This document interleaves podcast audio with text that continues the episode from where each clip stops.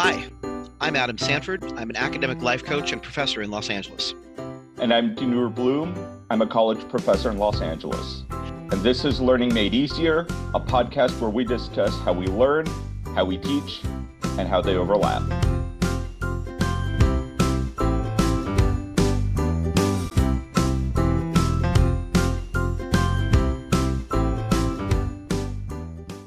Welcome back to Learning Made Easier. This is episode 100 Challenges First Generation Students Face. As a first generation student, you are blazing new pathways. You might be the first, you are the first in your family to go to college. You're navigating a new education system, not only for yourself, but one your parents haven't gone through. You may not have older siblings or cousins who have gone through this. And that means that you have very few informal resources to use navigating college. It's challenging to navigate a new way of learning when you're the first in your group to do it. You might be worried about being stigmatized by your classmates, your teachers, and, or your family. This worry is an added pressure along with the pressures to feel perfect that we know a lot of our students face, and we've discussed that in previous episodes. As a teacher, I'm very well aware that I teach first generation students. I evaluate my students along the same standards in terms of understanding material. I need to know what material clicks, what doesn't. I need to see what skills they can develop and what they haven't. And one of the things I suggest to my first generation students, my second generation, and third generation students alike is to use campus resources, writing centers, tutors, and libraries in a sense, I'm not tailoring all of this advice to first generation students, but I do emphasize it. Use the formal resources that are on campus. As a teacher, I also work hard to create a classroom atmosphere where my students don't feel like they are under a spotlight. I try and make it so they don't feel they have to be perfect because I do not expect perfection. So to me, first generation issues are things that I and we as teachers collectively have to be compassionately aware of. We don't have to stigmatize this. We don't have to treat this status as a bad thing, but we have to be aware that some of our students face invisible obstacles and it's up to us to help them navigate these obstacles and deal with them. Now, first gen students, you are not alone. And sometimes knowing there's a community can go a long way towards feeling like you're not alone. So, according to the research and according to a lot of blogs written by a lot of people who are in higher ed, there are four main areas where first gen students tend to run into problems. And we'll link to at least a couple of these sources that we've been using for this particular episode in the show notes. But there are financial issues, psychological issues, academic issues, and professional issues. Now, when it comes to the financial stuff, part of the decision to attend college. It involves answering this question How am I going to pay for this?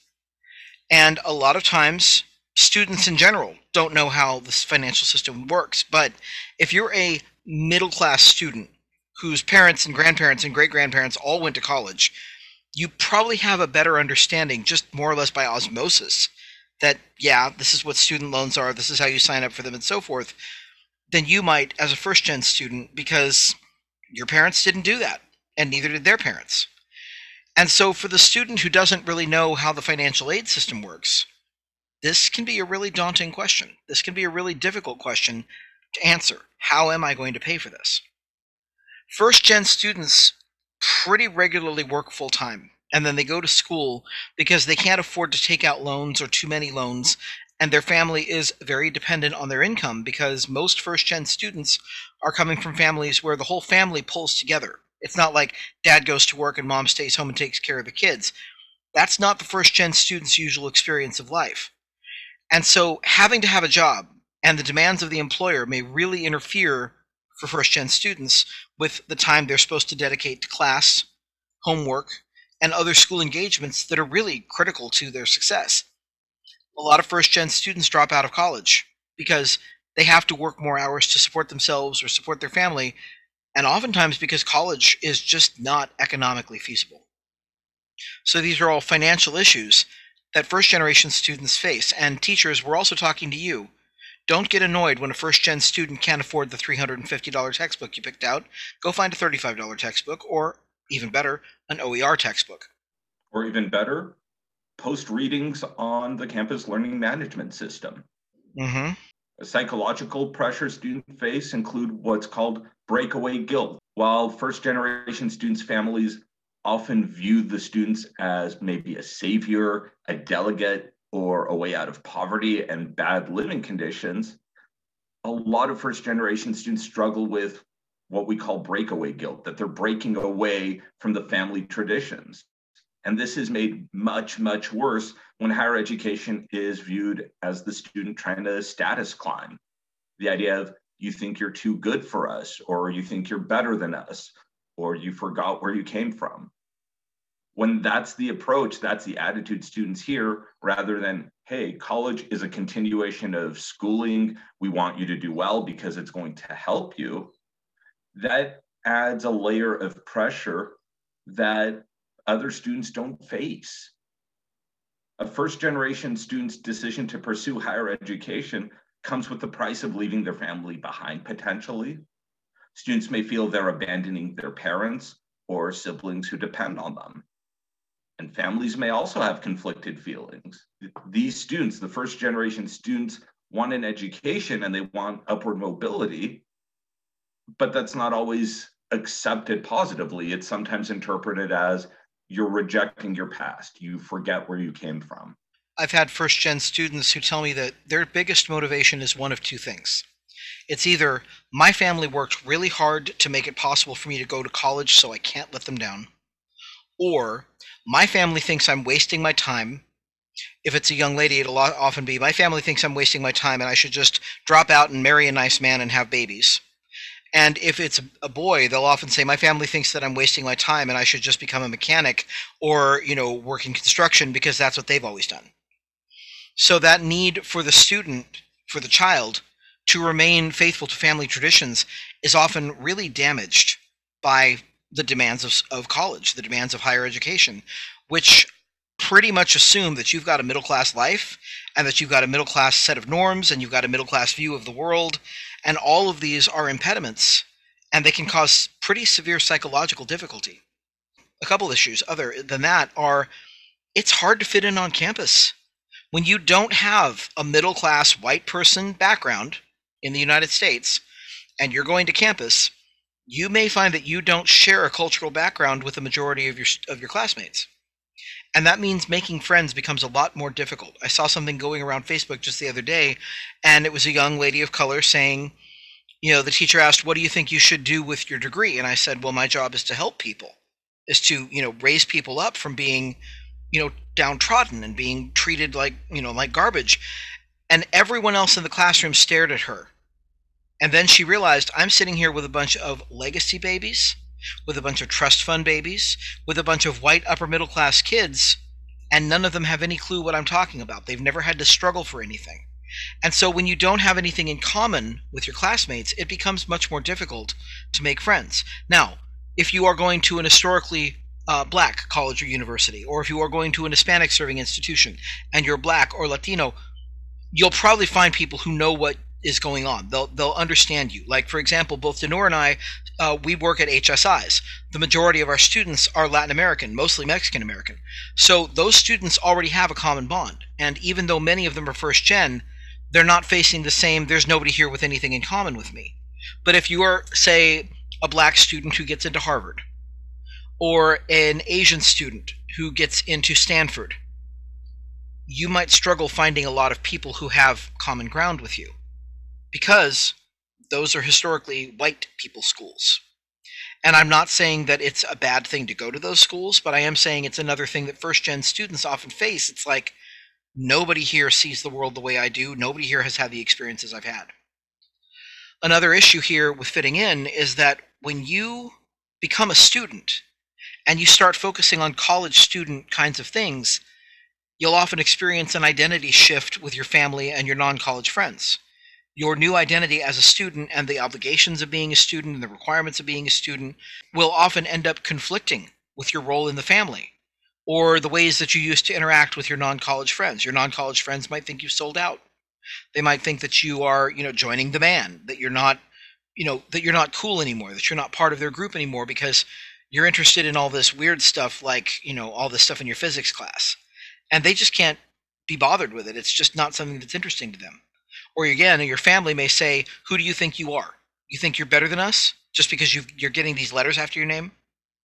And so being perceived as different at home and being perceived as different among your friends and being perceived as not fitting in with the people who are on campus, this can make for a very lonely life. And first generation students really need to be able to find sort of, you know, their group on campus. There may be a club that you can join that, you know, is about being Latin American or about being the black student or about being a woman on campus. Even sometimes women still have trouble finding their group but if you can find your group, that, that can often alleviate a lot of this. And just reassure your family that you're not a different person. You just know more than you used to. As far as academic pressures are concerned, many first generation students lack college chops. Now, they're not alone in this. A lot of incoming students don't know what college demands of them.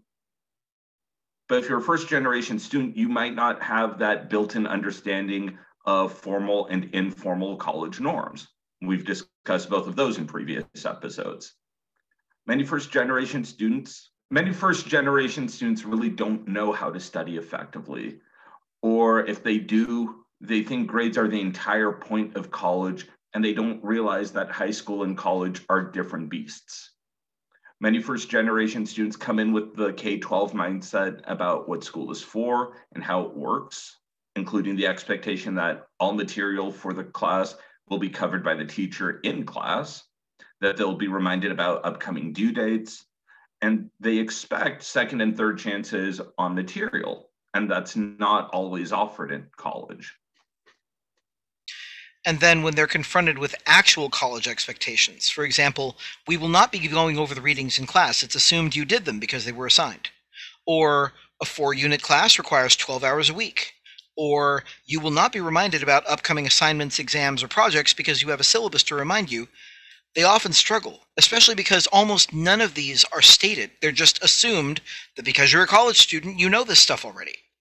And these first gen students will avoid teachers because they tend to think of teachers as punitive authority figures who want to get them in trouble. They don't see them as partners in learning. And that means they lose the benefit of office hours and informal discussion with their professors. And when you come from a background where studying has always meant memorize this and spit it back out on a test, finding out that you're now expected to analyze, apply, and extend what you're learning, that can be a shock. Even the expectations about time are different in college. Before, school was done at school and then homework was done at home, but there was still a lot of time on the weekends and during the afternoons or evenings for goofing off and relaxing or spending time with your family or spending time with your friends or whatever. And now students might find that their weekends are taken up with study, with projects, with papers. Most of the time, being a full time college student means that being a student is a full time job 40 to 50 hours of work a week between your class meetings, your homework, and other requirements like doing research for papers and doing group meetings for presentations. It takes a lot more time than most first gen students realize. And then they have to decide between their full time job and their full time school for professional pressures, first generation students may not realize the goal of college isn't just the degree, it's to prepare for working professionally. So these students need professional mentorship and internship opportunities. They need scholarships. These are students who cannot afford to work for free because their families depend on them and their parents' networks may not necessarily help with academic or professional help or work. What are the solutions? We've presented a lot of problems and we know they're there, but there are solutions for this. And so, first, first gens, you need to look at going to college as similar to taking a job in another country. So, when you first start a job, you've got to be socialized into its norms and its expectations. If you're in a new country, you have to learn what's socially acceptable, what's not, what's expected, what's not. And so, in the same way, you are going to have to be socialized into the norms and expectations of college. You'll have to learn its particular language, its expectations, its unspoken rules. And by the way, there are a ton of those. So start slowly. Don't show up on campus on your first day of college and immediately join six extracurricular activities. Even if you were a social butterfly in high school and you were on the football team and the debate club and the drama club in high school, this is not high school. Extracurriculars are no longer the focus of what you're doing. They're going to have to be an occasional thing now if you do them at all. Make good use of your campus resources. You might be the first person in your family to attend college but the university has offices devoted to helping people in your, in your situation because you are not the first first generation student they've ever taught. Effectively, you're substituting one resource for another. You're substituting what the school offers you for the help that you may not be able to get from family. The ideal combo is to have both formal and informal resources to work with, but having the university help you goes a really long way toward making school a lot less scary and to helping set you up for life after graduation. Don't be afraid to ask for help. If you don't ask for help, no one will know you need help. Yeah, there may be cultural restrictions on asking for help. Things like the idea that real men don't ask for help is one we see a lot as is the idea that asking for help is seen as weakness. Mm-hmm. But you have to overcome these thoughts when you get to college. Remember, you're in a new country, you're in a new way of learning, and you are being socialized into new norms you have to live with and within. So, one solution to this problem is you need to make yourself a professional student. And by this, we don't mean the student who keeps on changing their major so they could stay in college forever. That's a whole other story. No, be a professional about being a student. Treat school as your job. Attend the classes, pay attention to what the teacher is saying, pay attention to what other students are asking, take notes, take good notes, and ask questions. Go to office hours because you need to clarify things you're not clear on, and that's what office hours are for look at the material before you come to class so at least you're a little bit familiar with it and then review it after class is over and see where do I still need help.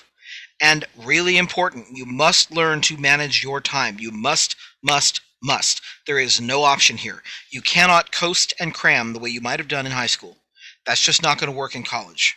Now, we have several different episodes about time management. So please look at our list on our webpage and you will be able to find the time management series but you've got to learn how to manage your time because all these other things, being able to pay attention and take notes and all of that, depend on being able to manage your time.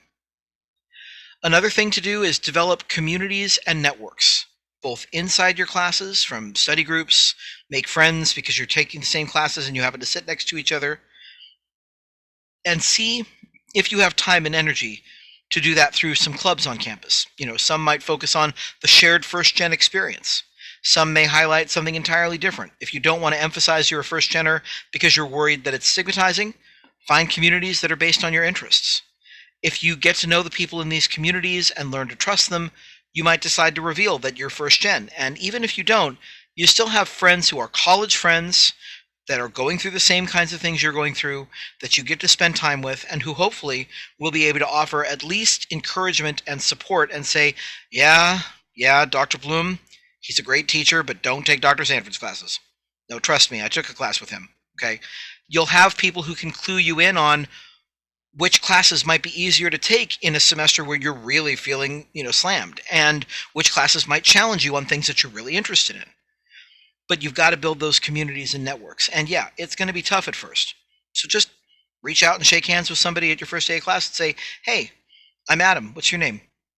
Isn't this isn't this class? I mean, I'm really kind of freaked out about this class. What about you? Okay. Find some ways to connect with people. For teachers and administrators, make internships, scholarships, and professionalization opportunities available and known to students. Do not assume that just because you are aware of these opportunities, that all of your students are aware of them and what these opportunities offer and what they expect from students. Talk to them, communicate these opportunities, create programs on campus, off campus, or both that help serve first generation students and help them acclimate to college life and offer professional opportunities. Things like potential internships that offer both money and college credit would help students financially and professionally, as well as somewhat academically. They have to write about what they did and reflect on it. Working with local organizations and resources makes the university a really integral part of the community. It can it connects students with other people and opportunities and it reduces that feeling of I'm alone and I don't belong here for first generation students. It helps set them up for immediate success and long-term success. So that's what we have for you in episode 100. Oh my gosh, Dinur, episode 100. We made it to 100. If you're finding this podcast helpful, please share it with your friends. We're always hoping to get new subscribers so we can help more people. You can find us on Apple Podcasts, Spotify, and Android, and we're hosted on blubrry.com. Also, we'd really appreciate it if you could write us a review of this podcast on Apple Podcasts. Be sure to join us next week for episode 101 when Adam and I talk about the first of three big steps in writing as construction building a paper from the ground up.